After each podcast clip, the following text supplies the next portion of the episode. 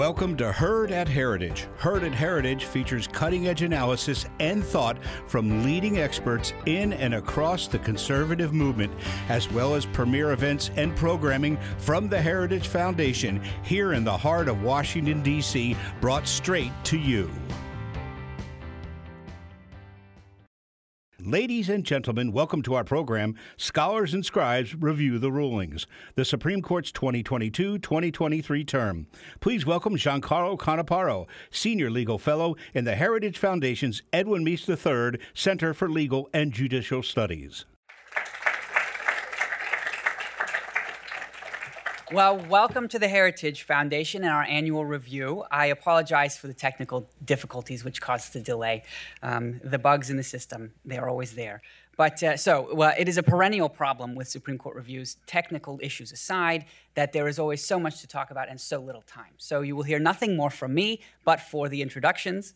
We are joined today by Jennifer Mascott, professor of law and co executive director of the Boyden C. Gray Center for the Study of the Administrative State at the Antonin Scalia Law School at George Mason.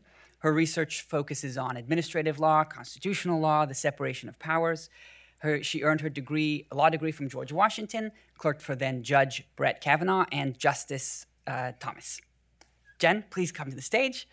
Following Jen, is uh, Robert Barnes, the Supreme Court reporter for the Washington Post. He has been a reporter and editor at the Post since 1987. I won't tell you where I was then. He started covering Maryland politics as he served as the Metropolitan editor, the National Politics editor, and has covered the Supreme Court since 2006. Uh, joining him is Jess Bravin, the Supreme Court correspondent for the Wall Street Journal. He is a distinguished lecturer in addition to a correspondent, author of two books The Terror Courts about the military trials at Guantanamo Bay, and Squeaky The Life and Times of Lynette Alice Fromme.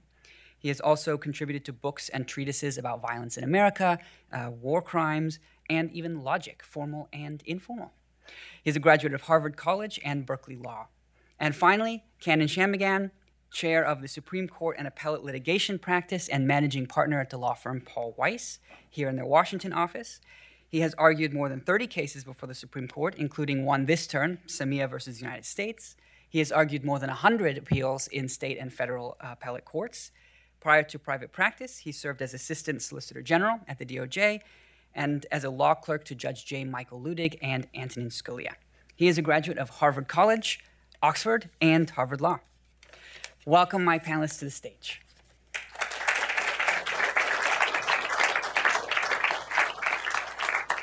So we will uh, start, you know, obviously, um, I think we have to start like, uh, like last year with the biggest, biggest fish in the pond or the biggest elephant in the room. So students for fair admissions, Professor Mascott, take us away. All right, so I'll be talking today about Students for Fair Admissions and then the student loan case. And both of these decisions actually were six three decisions, and they were issued on the last two days of the term. And that might suggest, as a lot of commentary did, that the term was very uh, divisive and political and along normal ideological lines because it was the 6 3 that you might um, expect if you looked at um, the appointing presidents for the justices and these big anticipated cases. Uh, but before I get into Students for Fair Admissions, I want to just kind of push back a little bit on that and give context maybe for the whole discussion. Um, so, some analysis that's been done of the cases of this term, and as the folks on the stage know uh, better than I, um, it, it, was fewer cases than, you know, historically it keeps becoming fewer and fewer cases. So, to the extent that there are still enough cases to even assess trends, um, you know, actually the 6-3 cases were not, or decisions were not necessarily always um, during the term with the alignments that, that one might think. Um, some recent analysis uh, says it's pointed out that there were 14 6-3 decisions last term, 11 this term, which is fewer, but only five of the 11 this term actually were the 6-3 lineup in the two cases that I'm going to discuss. And that actually the justice who was in the majority the least frequently was Justice Thomas, who you would think, well, he is part of the traditional uh, six three that you would think would, would be deciding major cases. But nonetheless, he and then I think Justice Alito was tied with um, maybe perhaps Justice Kagan for being in the majority the next uh, fewest times. So, because of some uh, decisions that were not necessarily um, aligned with um, business interests in the voting rights case, there were actually quite a number of decisions this term that did not come down with the anticipated alignment, despite starting with the big fish um, that Heritage has been talking about today. They're not necessarily indicative of the alignment of all of the cases uh, this term. So, Students for Fair Admissions, I mean, this was obviously a very highly anticipated case, perhaps the biggest constitutional law case of this term. Um, in comparison to Dobbs, which was the big uh, decision last term that everybody was waiting for, along with Bruen. Um, and Students for Fair Admission dealt with uh, affirmative action. And I think a few interesting issues about the decision. I mean, the facts of the holding, I think most people no, right? The Harvard and UNC programs were challenged uh, either or both for, for violating the Equal Protection Clause uh, because of uh, discriminating or making distinctions on the basis of uh, racial and ethnic backgrounds, um, but also for violating statutory requirements in Title VI that prohibit discrimination uh, for schools receiving federal funds. Um, one interesting thing about the cases, they were originally joined together, but they were argued then separately with two separate attorneys because of the purposes of uh, Justice Jackson recusing from the Harvard decision. Although, nonetheless, when the opinion came down, I guess because the justices were arguably deciding it more broadly or more across the board than perhaps they could have, they issued one decision to cover both cases as opposed to hinging more on the specific facts of the Harvard program or the specific facts of the UNC program. They really did take on uh, more uh, full throated analysis of the constitutionality of racial preferences in admissions in general. And so, because of that, we're able to do that in one decision. Interestingly, the recusal then was carried out essentially through a notation at the end of the opinion that Justice Jackson was not part of the deliberations in the Harvard case. She did write a separate dissent, I guess, presumably just on. Um, UNC. Um, but in any case, with the decisions, um, we did have Justice Thomas writing separately as well, uh, Justice Kavanaugh writing separately. Justice Kavanaugh did what he has is developing now a practice of doing, which was to describe how the decision, even though it might appear to be um, overruling precedent since the court in the past had not found certain affirmative action programs to be inconsistent with the Constitution. He was writing to flag how he thinks that this decision is sort of in line with the court's past decisions, trying to, um, I think, dial down the temperature a little bit, make it seem more modest. Uh, Justice Thomas uh, took his um, well-worn approach of um, well, well-trained approach of describing how the holding of the court, even though the court's majority opinion was not uh, principally describing originalism, how the holding of the case um, was consistent with the original understanding of the 14th Amendment. Um, and then how did we get to the six justice majority? Well, essentially, the, the holding basically said that racial preferences cannot be used as racial preferences in admissions, that, that making these kinds of racial distinctions is a violation of the Equal Protection Clause. Um, I mean, the court, I suppose, I mean, really didn't leave much room, and perhaps the panelists will disagree with me, but didn't really leave much room, I don't think, for using racial preferences as preferences in general. So, in that sense, it, ar- it arguably was uh, was quite broad. Um, how did all six justices get there? Well, I think jurisprudentially, um, each of them um, you know, tend to have a more textual approach to the Constitution, and so they're seeing the racial preferences violating the equal protection uh, provisions in the 14th Amendment. But also, this case was interesting, I think, in how it was argued because it um, it took a look at actually not just the benefit being given to one racial group or set of racial groups. Um, under the Constitution or the, or the distinction here, but, but really unpacked in an evidentiary manner in the lower courts stereotypes against Asian Americans. And so I think the context perhaps of looking specifically at the harms to some groups and not just the benefits to others perhaps gave context that allowed everybody to land where, where they did here. And just one final point, um, I think there's one interesting distinction uh, between this, from this decision with the Dobbs decision last year where it was really 5-1-3, 6 supporting the judgment, but the Chief Justice wrote separately because he did not want to sign on to, um, to Roe in case he'd overruled. Here, technically, the majority opinion doesn't expressly speak of overruling any past precedent. Um, perhaps that is one reason why the Chief felt comfortable joining it, in joining it, and being part of the majority opinion, he was then able to assign it to himself to write. How did he get Justice Thomas? Well, Justice Thomas wrote separately to say essentially the majority opinion really did overrule precedent. And so I just wonder, it's interesting to think about the dynamics behind the scenes. Of course, we don't know. But did the justices avoiding the express statement of overruling, in contrast to the Dobbs decision, make the chief feel more comfortable writing it as the chief? Would folks like Justice Thomas, who take more of a purist view, have negotiated and gotten stronger statements in the opinion to feel comfortable signing it? How did they get the six justices to all sign on to the reasoning? It's sort of an interesting thing, I think, to unpack, but it is a notable distinction from Dobbs, where much was made of the fact that the chief sort of lost the majority there for his approach in that case. What do our other panelists think? You know, what, what survives of the of the Grutter and Gratz precedents, if anything? What do you think? Well, I had a couple of questions about this case, and maybe, maybe Jen, you've thought about this.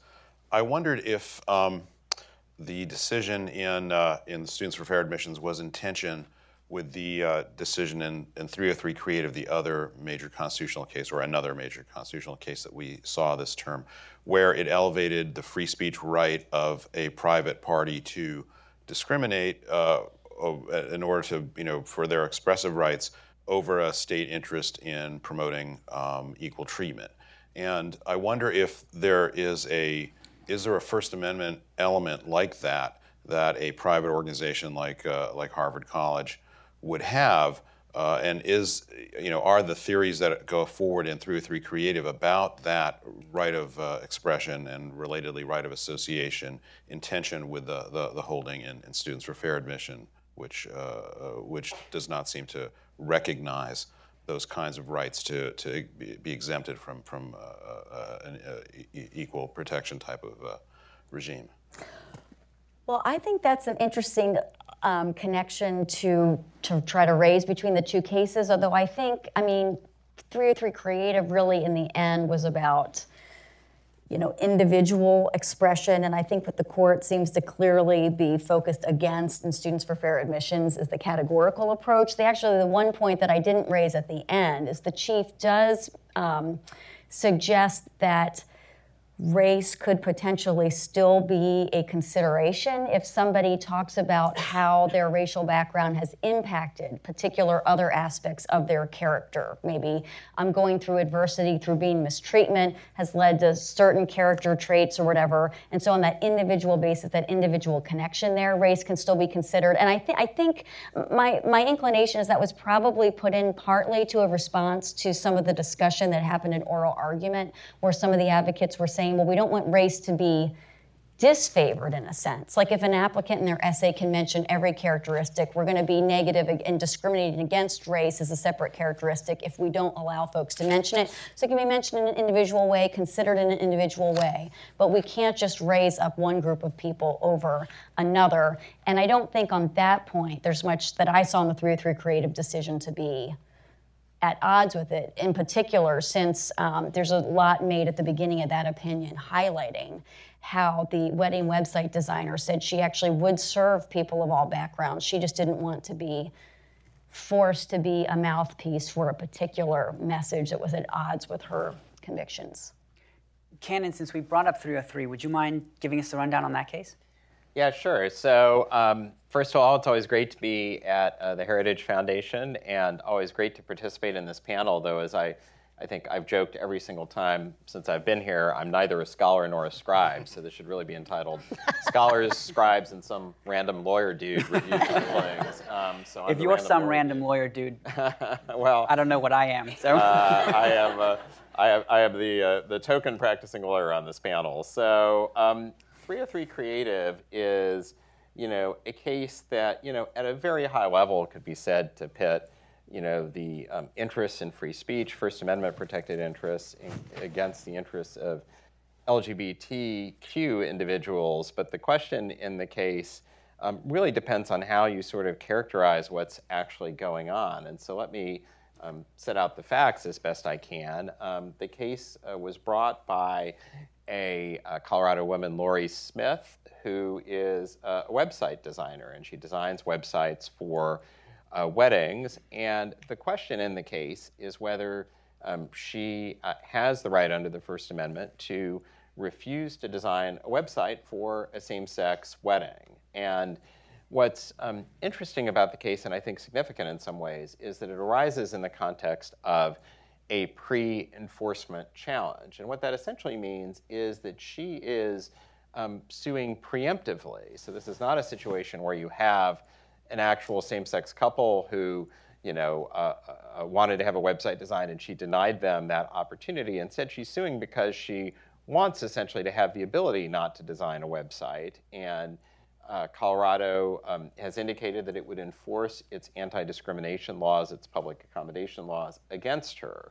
And so the case comes to the Supreme Court, as we lawyers say, on stipulated facts, namely that you know, her claimed injury here is that she would be you know, likely to be asked to design such a website and wishes to have the right not to do so. And that becomes significant for you know, a reason I'll come to in a minute.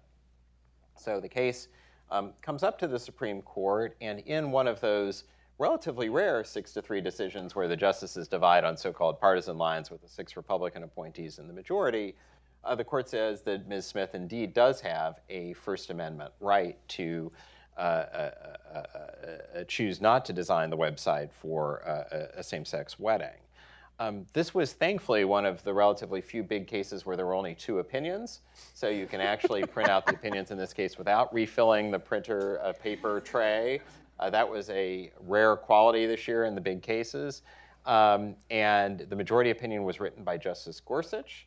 The dissenting opinion uh, was written by Justice Sotomayor.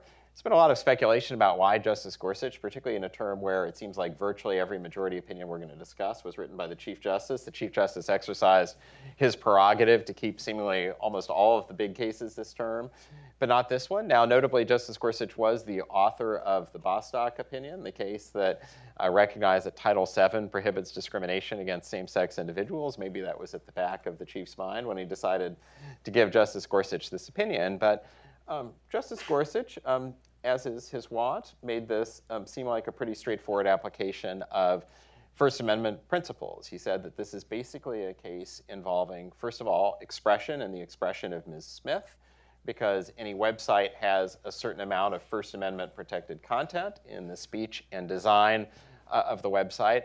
And therefore, when you're thinking about this in terms of First Amendment doctrine, this is really a case, in the majority's view, that involves a doctrine known as the compelled speech doctrine, a doctrine that basically says the government can't force you to engage in speech that you do not wish to engage in. And you know, ultimately, really, although there are 70 pages of opinion, so you still have to have a reasonably full paper tray on your printer, um, the case I think really boils down to you know a couple of questions. First, whether or not you characterize this as a case involving speech and expression rather than conduct. And there's a vigorous back and forth between the majority and the dissent about that. Um, Justice Sotomayor, in her dissent on behalf of the three Democratic appointees, says this is really a case where any speech, if there is speech, is incidental to conduct. Um, it's the act of designing the website. And so this is a service provider. It's no different from, say, somebody who you know, offers hotel rooms and then denies um, uh, hotel rooms to someone who might have a constitutionally protected characteristic. And so that dispute, I think, looms really large in the case because how you view the case constitutionally, I think, really depends on the answer to that question. And similarly, you know, I think as a result, Justice Sotomayor, in her dissent from the very first paragraph, says, you know, this is really about the denial of service to a class of individuals. And so it's really, you know, in her view, you know, again, not so much about the expression as it is about you know, sort of saying, you know, there are these people who come, at least theoretically, to Ms. Smith and, and ask for her wedding website design services. And what she is basically doing is saying, I'm not going to provide those services to same sex individuals. And therefore, this is um, comparable to, you know, the hotel operator, the paradigmatic hotel operator who refuses, for instance, to rent rooms to, you know, say, an, an interracial couple. Um, I think there are a couple of aspects of the case that are significant um, going forward. The first is that you know you do have to have some degree of expression in order for the principle of 303 creative to kick in. And so where do the sort of outer bounds of that lie? When does a case truly tip into the category of involving only conduct? At least in the context of weddings, we've seen innumerable permutations of this issue. We've seen wedding photographers who bring similar claims. We've seen, of course, famously a cake baker whose case came to the Supreme Court, which triggered, you know, the somewhat bizarre um, scene of you know, whole amicus briefs devoted to the question of whether there is a First Amendment component to cake baking. Um, and, uh, and so that I think is question number one. And then question number two is that when the court took this case, it took pains to really grant review only on the question of free speech, and thus took the issue of religion out of the equation. So it really left for another day the question of whether the um, uh, free exercise clause of the First Amendment um, could also provide similar or perhaps even greater protections to you know, an, an individual or an entity uh, uh, seeking um, uh, uh, uh similar protection and, and query whether in a case involving the free exercise clause, the court might grant potentially even broader protection. That issue, I think, remains to be seen. There was one footnote um, before I subside uh, about this case, which was, I think, literally the day before the opinion came out. Um, there was a suggestion in the press that um, there was a fact in the case that, that might, in fact, have been in dispute, namely that in the record there was someone who, through Ms. Smith's website, you know, claimed to be a same-sex individual seeking access to her services. Um, and the report uh, was that, in fact, the person who was named was um, not the person who made that submission. That, that a reporter, an enterprising reporter, contacted that person, and um, and it turned out not to be the same person. It turned out that person wasn't even uh, gay. That person was straight. Um, I think that that proved not to be significant for the simple reason that in a pre-enforcement challenge, you know, whether or not there is in fact somebody who's being denied service is kind of neither here nor there. And interestingly, the majority opinions I think took pains to highlight other facts um, that it viewed as the stipulated facts, namely, you know, Ms. Smith's desire not to provide these, um, uh, uh, uh, provide her services to, in, to individuals who um, were uh, seeking those services for same-sex um, weddings. And so, and, and even though that came out right before the opinion, there was, uh, you know, I think no suggestion in the opinions themselves that that was somehow a salient fact, but it was kind of an interesting sidebar to what took place. Any responses from the panelists?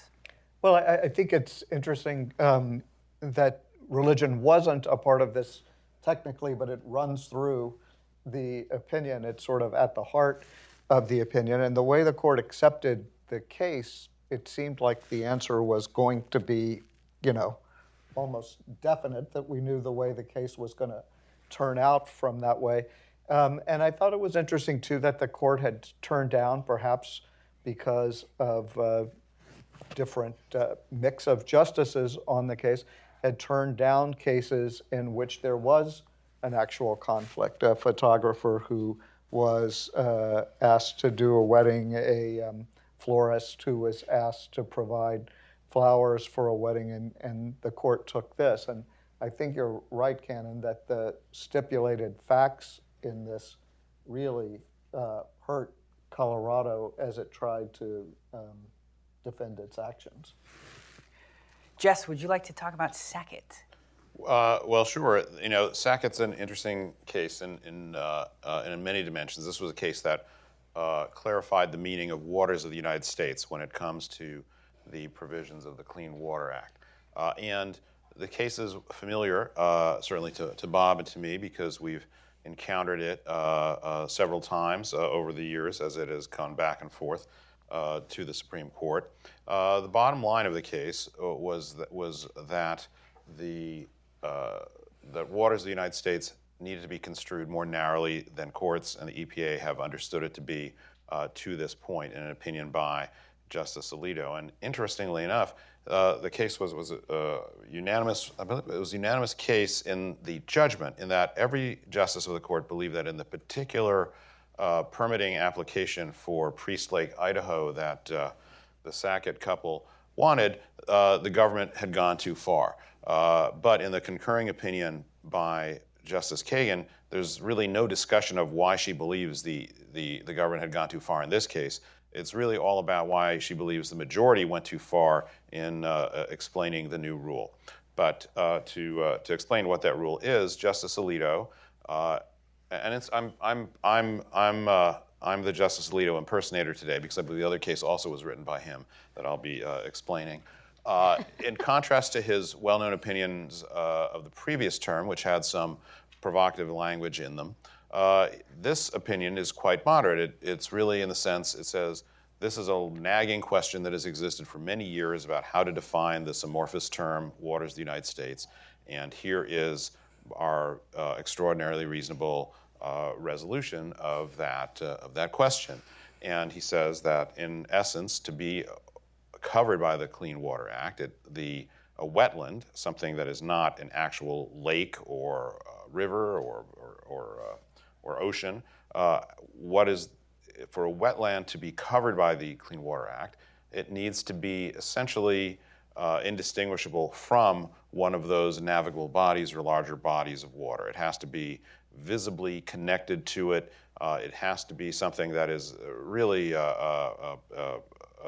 uh, uh an, a, an, appendage of that body of water. And the and this guidance applied to this property in Priest Lake, Idaho, and apparently will limit the scope of the act going further with projects that may have much greater environmental consequences than uh, a single home site in this uh, remote part of Idaho. Um, so that is the clearer guidance. Uh, as we saw in some of the other cases involving federal regulation, certainly in the in the student loan case that I think uh, Jen will be talking about later, uh, you have the uh, majority essentially saying we can't believe that Congress would have intended to give authority this broad to an administrative agency. And since they haven't explicitly said they are, uh, then, then it would be unreasonable to imply that they have. And the dissenters take the sort of mirror image and they say the Congress did not deny them this authority. They gave, they used broad language. Who are we to read into it a restriction that the Congress chose not to uh, uh, place itself? And that's really the the difference, the sort of other ends of the telescope that you see between the uh, majority and the concurrence, to be technical, but what is it, but for all practical purposes, um, a, uh, a, dissenting opinion. Uh, you know, and uh, this case, although it is even less relevant to the legal question than the, the point Kannon brought up about how manufactured uh, the facts were, may or may not have been in the 303 case.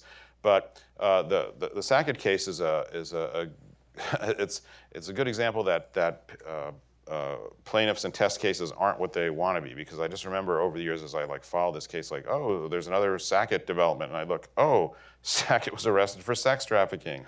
Oh Sackett pleaded guilty to a reduced charge and went to jail and you know so it just sort of like struck me as kind of uh, you know usually uh, not relevant to the legal question in the case but often when you know, activist groups try to bring an issue and try to frame a case in a sympathetic way. They look for extraordinarily sympathetic plaintiffs, you know, people who have a great story to tell.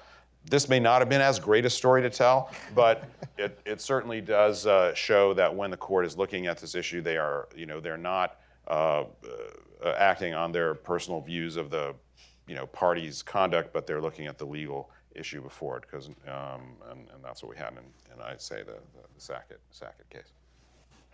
Uh, I will return after we talk about uh, the student loan case. I'll return to and get some overarching thoughts about the state of administrative law and the relationship between the court and administrative agencies. But before then, Bob, can you talk about Moore versus Harper? Sure. So you can tell uh, who, who's the silver tongue appellate lawyer and who's the law professor and who are the scribes who need to type things out uh, to make sure that they remember it. Uh, you know, Moore v. Harper was about the independent state legislature theory and would have been uh, a huge change in election law uh, that uh, state legislatures have almost unlimited power to decide the rules of federal elections and draw congressional maps, even if they're extremely partisan, without any interference from state courts. And case came from North Carolina, where Republican legislative leaders um, had said, we get to do this without interference. Um, that uh, this comes from the uh, Constitution's Elections Clause, which says the times, places, and manner of holding elections for senators and representatives shall be prescribed in each state by the legislature thereof. Um, but six members of the court said that that was wrong. And the Chief Justice, as we've talked about, uh, took the case uh, for himself and wrote uh, uh, the legislature acts both as a lawmaking body created and bound by its state constitution and as the entity assigned particular authority by the federal constitution. Both constitutions restrain the legislature's exercise of power. So he was joined by the uh, liberal justices in this and also Justice Kavanaugh. And this would have been is one of those cases that would have been a big deal uh, if it had gone the other way. And even as it was, it uh, it was a change uh, because while the um, court said that they weren't buying the big independent state legislature theory, they were concerned about uh, courts getting too involved in this. And so the Chief Justice uh, added this caveat although we conclude that the Elections Clause does not exempt state legislatures from the ordinary constraints imposed by state law, state courts do not have free rein. State courts may not transgress the ordinary bounds of judicial review such that they may arrogate to themselves the power vested in state legislatures to regulate federal elections. And he said by transgress the ordinary bounds. What does that mean? They don't say. Um, they say that these cases are complex and context specific, and that uh, they will watch out for this and they'll know it when they see it. Um, the, uh, the dissenting justices said uh, that that was wrong. Um, three of them, Justice Thomas, Alito, and Gorsuch, they said that the court shouldn't have heard this case, shouldn't have reached a decision, and those of us covering it every week uh, kind of were expecting this case to be dismissed as moot because after the North Carolina Supreme Court had said that this plan uh, was unconstitutional under the state constitution and imposed its own plan, the election was held. The state elected Supreme Court switched from a Democratic majority to a Republican majority. They reheard the case, and this new majority on the court said, uh, actually, we don't have any power to, um, to police partisan gerrymandering, and so we're going to go back to the old plan. Um, so the three dissenters said that should have been the end of it for the uh, Supreme Court. But then two of them, Thomas and Gorsuch, went uh, beyond that, saying if we were going to reach it, that they did um, they did have think that the independent state legislature theory uh, had a lot to say about it, um, and they're very wary of federal courts getting involved. So, interesting reaction to this decision, I thought, um, from uh, the voting rights activists and Democrats and liberals, particularly, who were very worried about it. Um, some embraced it. Uh, others said this just sets up federal courts uh, to have more of a role in what has always been something left to state courts. Um, the other side said, let's take a win when we get one uh, from this court and realize that uh, we sort of got what we wanted and that the bigger picture was seemed to be six justices um, a little wary about uh, challenges to um, uh, some of these election cases that might be coming up in 2024. Jen, student loans. All right, just moving moving through here. So student loans came up in two separate cases. One um, with an individual, one coming up from the states. And so the court first examined standing, which is the doctrine that under the Article 3 Constitution, there's a limited judicial power. And so the court and federal judges are only supposed to be evaluating cases and controversies, which means that in every case for a federal court to have jurisdiction under the Constitution, um, there needs to actually be a real controversy. And so the court unanimously found there was no standing uh, for the individual claimant um, because that individual was essentially saying, um, you know, so, so the statute under which the under which the Biden administration purported to forgive student loans is called the HEROES Act, which, um, if the Biden administration's loan forgiveness plan had come within the confines of that act, that act would have permitted the administration to act without going through full notice and comment rulemaking procedures, which normally requires agencies, to the extent we're going to talk about administrative law later,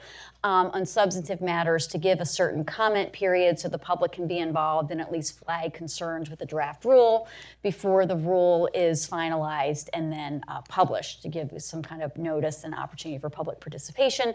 That didn't happen here. The claim was that from the individual, if the Biden administration had not thought it had authority to act under the HEROES Act. It would have instead operated differently. It would have given more procedures, which would have allowed the private parties to say, We are not adequately helped by your current rule. Give us a different rule that will help us more. And since there was no real concrete financial injury to them based on the Biden administration's action, the court uh, actually fairly readily, I think, dispelled the idea that there was uh, standing there and quickly moved on really to the uh, decision in the next case. Um, so, in contrast to Harvard and UNC, which were sort of argued on the same day as a pair but separately, issued one decision. Here, the cases were again argued the same day, but the court issued two different decisions, refusing to uh, to, to do what would perhaps arguably have been an expansion of standing doctrine by uh, hearing the individual claim. And so instead, uh, turned to the state case, and in that case, found standing and then moved fairly quickly to um, to the substantive issue. And I think this is actually, I mean, it was a, a 20 something page opinion which suggested that the court, even though it was a 6 3 ruling, did not feel it had to tie itself up in knots, that it was not a particularly close statutory case. It didn't come up with new interpretive principles or new interpretive doctrines. I, I think essentially it was a fairly, I'm sure folks will disagree, I'm going to make the case was a fairly straightforward, ordinary meaning interpretation of a statute that said the secretary may waive or modify provisions related to financial assistance programs, um, essentially if it's necessary to keep. Um, folks from being in worse financial position due to a national emergency or hardship. So there were many um, aspects of that arguably modest statutory authority that the parties went after and said showed that there was no way that the Biden administration could forgive $430 billion of student loan debt uh, for people having between $10 to $20,000 worth of, of loans being forgiven under that modest provision, which seemed to be oriented toward national emergencies that arguably were not tied really to, um, to the scope of the program or the timing of the program, perhaps um, and that also waive or modify or a lot more modest than what was happening here, which was a major expansion of the program.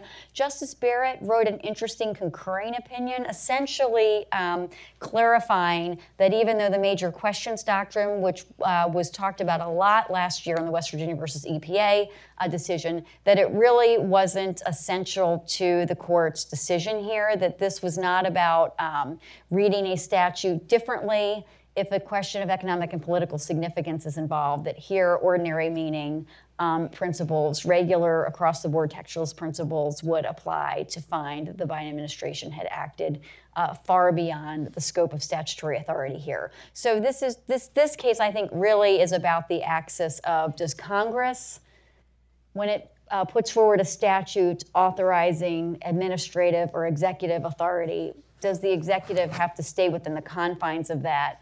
Or can the executive, you know, after years go by, get how forward leaning, how broadly can the executive branch um, read such statutory authority?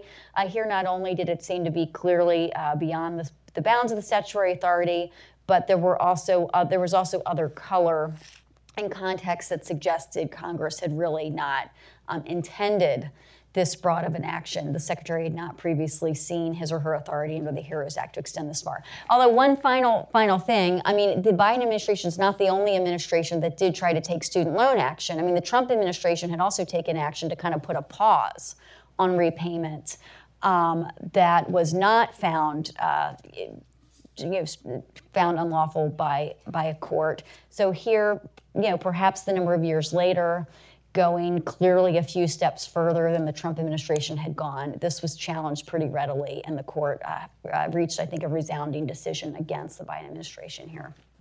Jess, Bob, do you have any reactions to that? We haven't come at this from a different perspective. Well, I wonder, um, Jen, why I think the chief did go to the major questions in this opinion when they said that it wasn't needed, that you know it was clear from the statute, and then he sort of threw it in again. Um, and you know, Justice Kagan in her dissent said, you know, whenever this court wants to do something now, it just throws up the major questions uh, doctrine. And I wondered why he sort of gave her that opening. Well, I mean, it's hard to know the minds of justices, but I think one reason might be that he obviously, having, you know, written about the doctrine previously, I don't I mean doesn't think of it as a negative doctrine, thinks of it as more legitimate. I my guess would be if I mean if I had to guess, but obviously I have some sort of interpretive priors that are influencing this. I mean, I sort of perceive the chief, particularly in his chief role, as always taking whatever steps he feels like he can or wants to or are needed to sort of dial back the significance of an opinion. And to the extent that this opinion brings in major questions, it keeps folks from spending perhaps as much time talking about what's coming down the pike next. Also, I don't, I don't actually think he believes it is an entirely new doctrine put into place by West Virginia versus EPA last term. And I think it seems to me, and maybe Kannon or you all have different views, but that he is one who, in a more pragmatic sense, likes to sort of give alternatives or extra, talk about all the tools in the toolbox to help in a particular case. But I share your general the general cynicism or idea that yes, I think to the extent that we're in a discussion about major questions, it is a tool that the court will apply when it thinks it's helpful and useful. The chief thought it was at least helpful to make a fig leaf to it here, um, but I don't think it, he perceives it as being outside the bounds entirely of textualism. Jess, Kannon, any thoughts on those cases?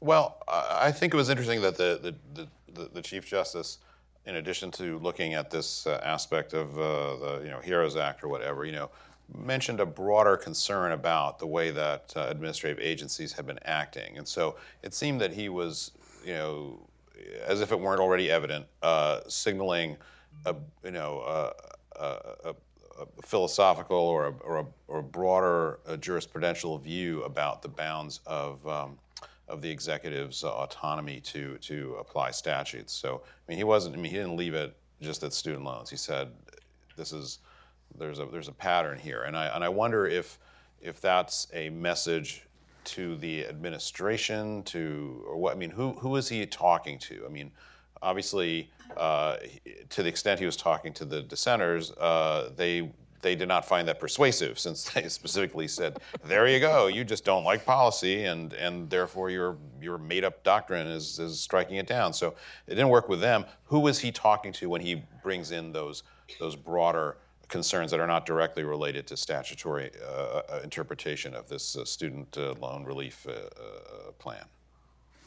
Kannon, any thoughts on that case? I think the Chief Justice was speaking to the lower courts. We've now had two opinions in two years that have relied expressly on this major questions doctrine.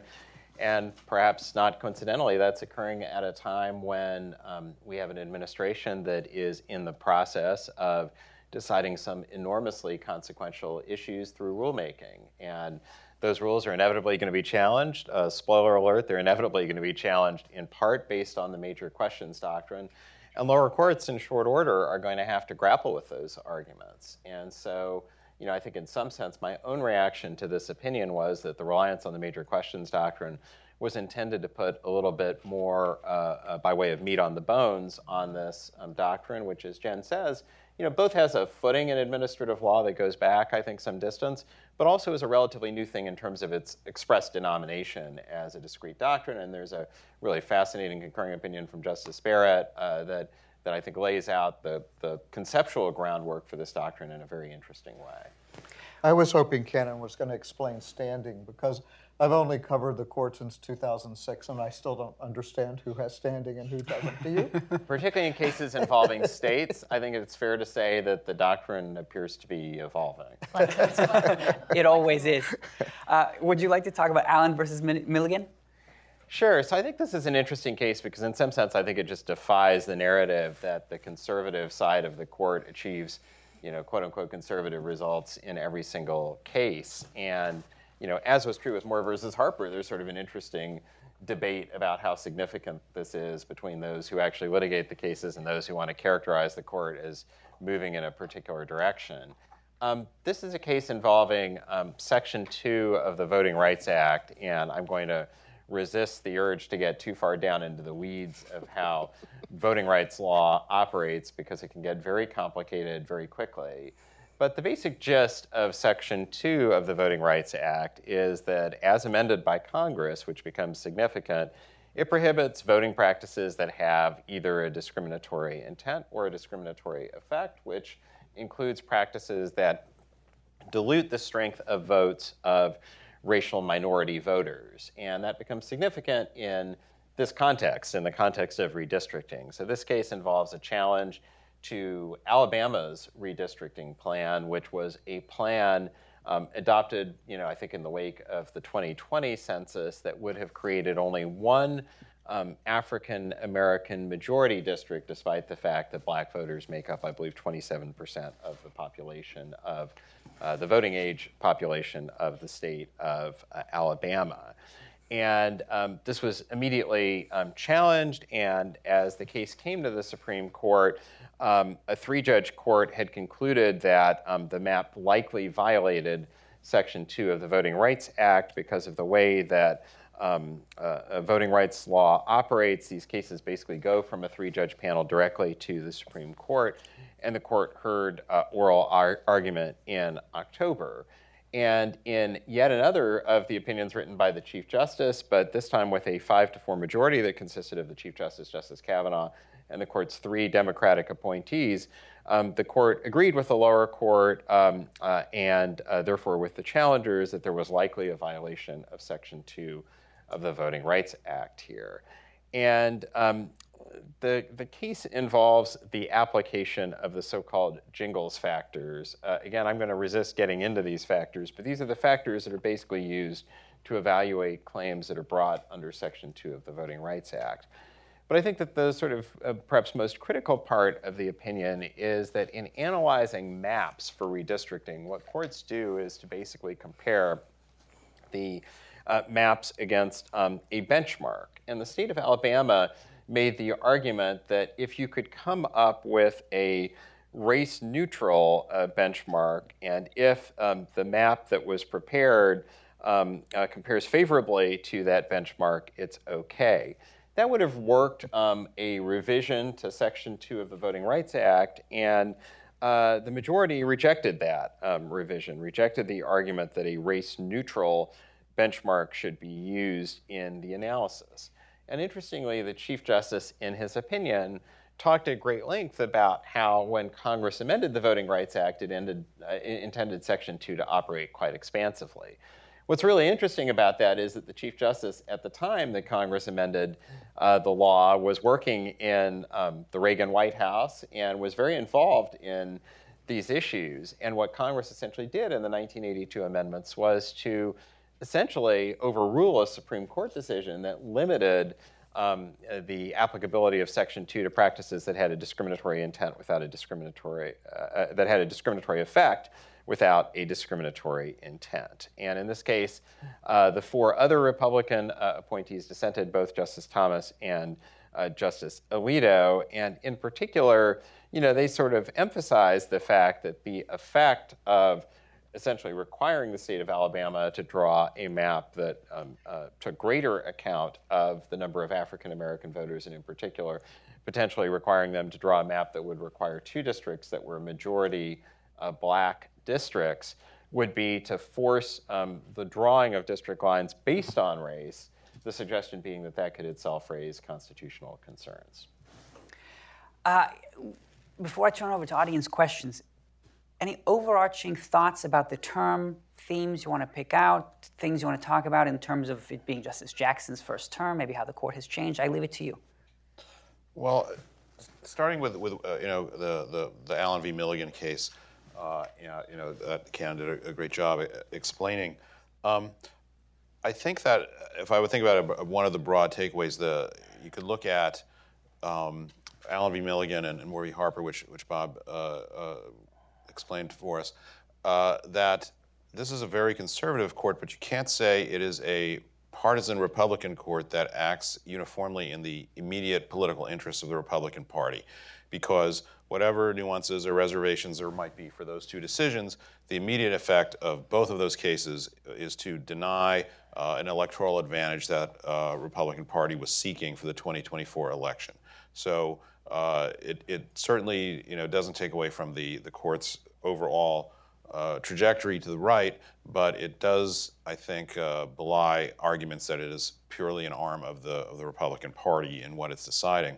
And also, I thought you know the, there, the, the Chief Justice was you know redeeming some some markers he put out in the past. I mean in Shelby County uh, a decade ago, where he uh, wrote the opinion that uh, removed the coverage formula for preclearance under the Voting Rights Act, essentially eliminating a major tool that the Justice Department had to uh, protect minority voting rights. He said that Section 2, the substantive provision of the Voting Rights Act, remains in force, and that will be sufficient to uh, protect any uh, residual matters that might arise, even though we're no longer in 1965 and things are much better in terms of race relations. Well, in this decision in in, uh, in Allen v. Milligan was essentially redeeming that that promise that he left out there. Well, we're going to continue to enforce Section 2 just like I said we would 10 years ago. And the tone of the opinion was very different. I mean, he, he explicitly referenced, you know, history of racially polarized voting in Alabama, while in uh, Shelby County, he was like, black voting participation in Alabama is higher than ever. It's higher than white voting out. It's what's the problem? So uh, there was a difference in tone there and a suggestion that he is uh, remains aware or has become aware of some criticisms that are out there. And likewise in Moore v. Harper, when um, when the court uh, ultimately declined to find a remedy for partisan gerrymanders under the federal constitution, the Chief Justice put out a laundry list of other potential remedies that, if this is really a problem, might be there. One of them he mentioned was state law and state constitutions. And in the Moore v. Harper case, again, he's saying, I meant it.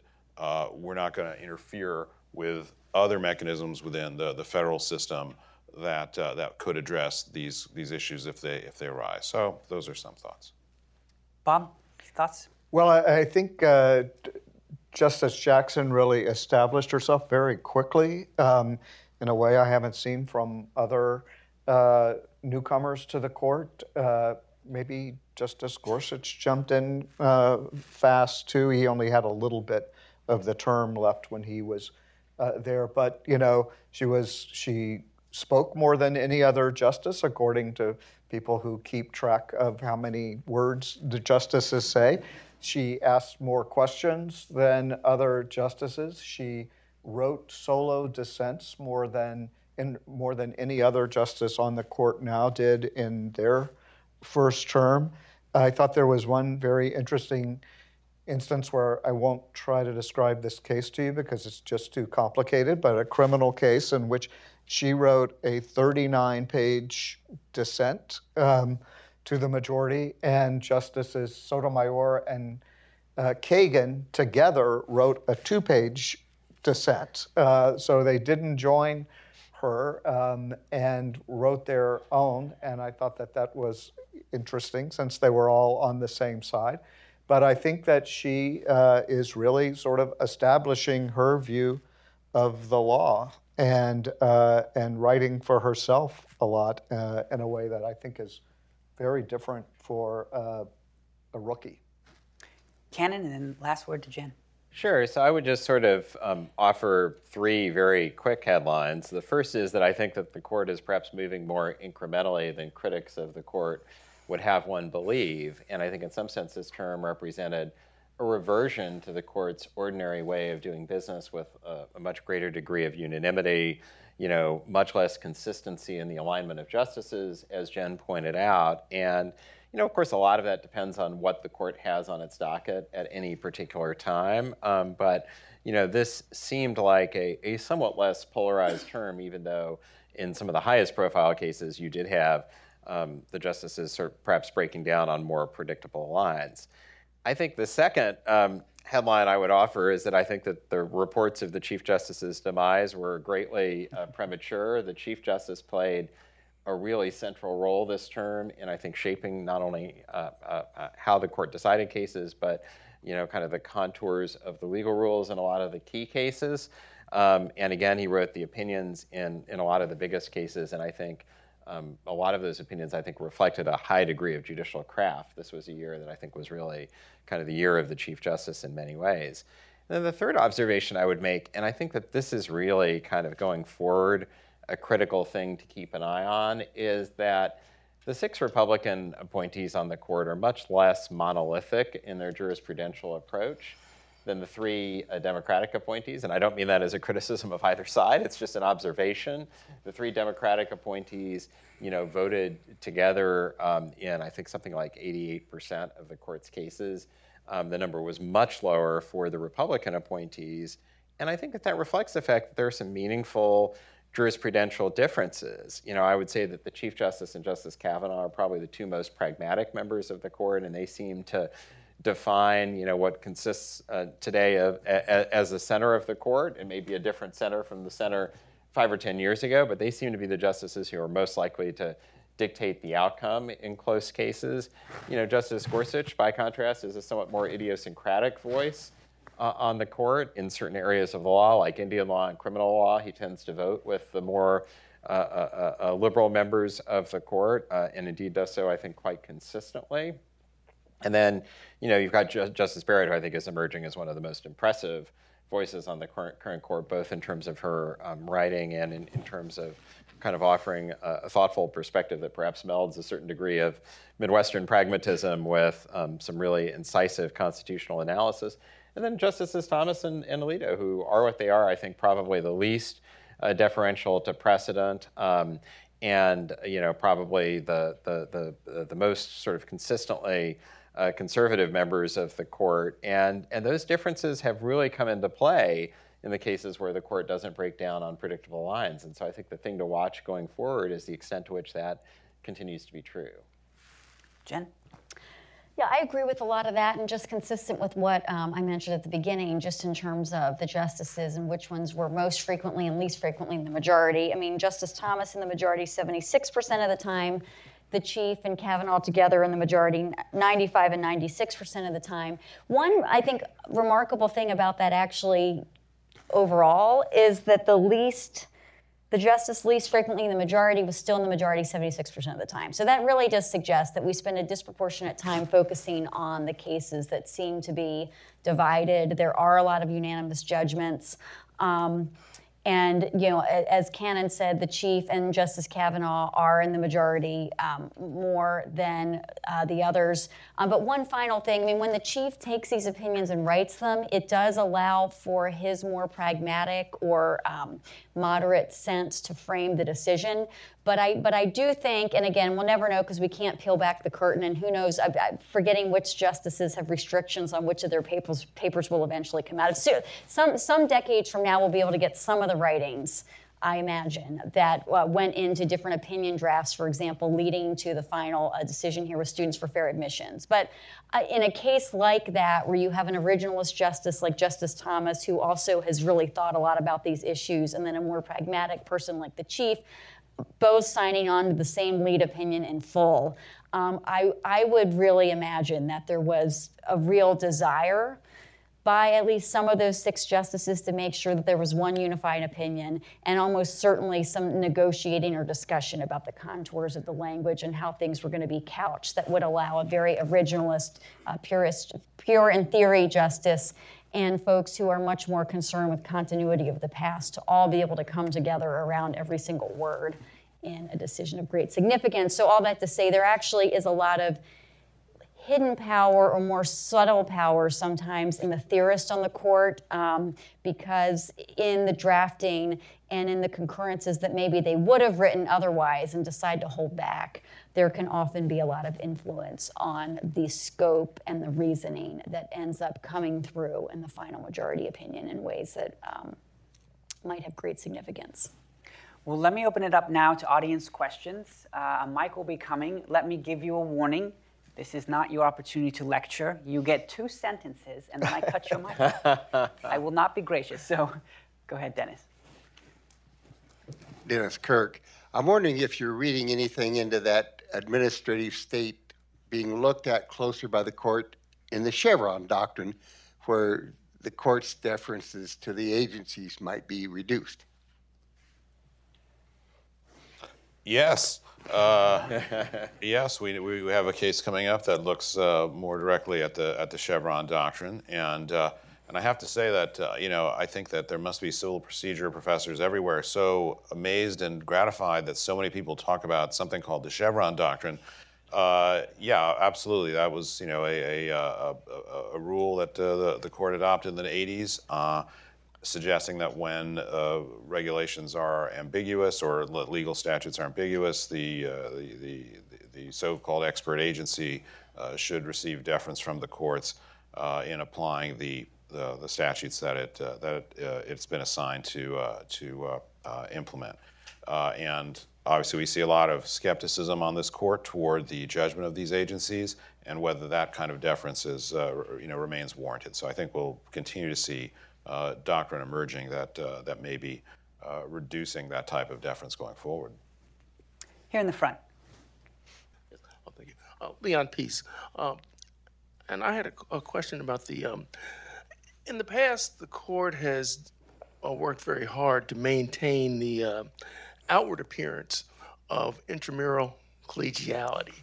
Um, those of us who were in the court during the last um, uh, delivering the last uh, rulings, got the sense that from the body language, there might be certain level of tension in the intramural workings of the uh, uh, with respect to the justices. Uh, what sense do you get in terms of the uh, general camaraderie, if or lack thereof, within the uh, this court?